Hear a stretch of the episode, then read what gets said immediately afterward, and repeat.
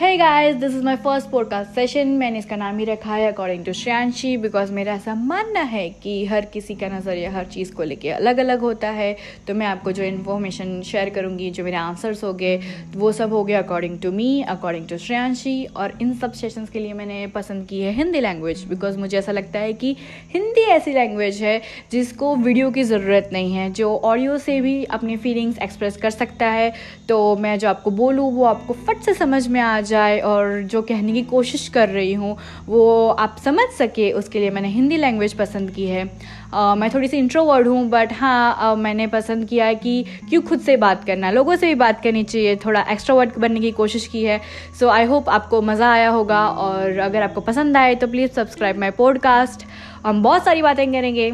thank you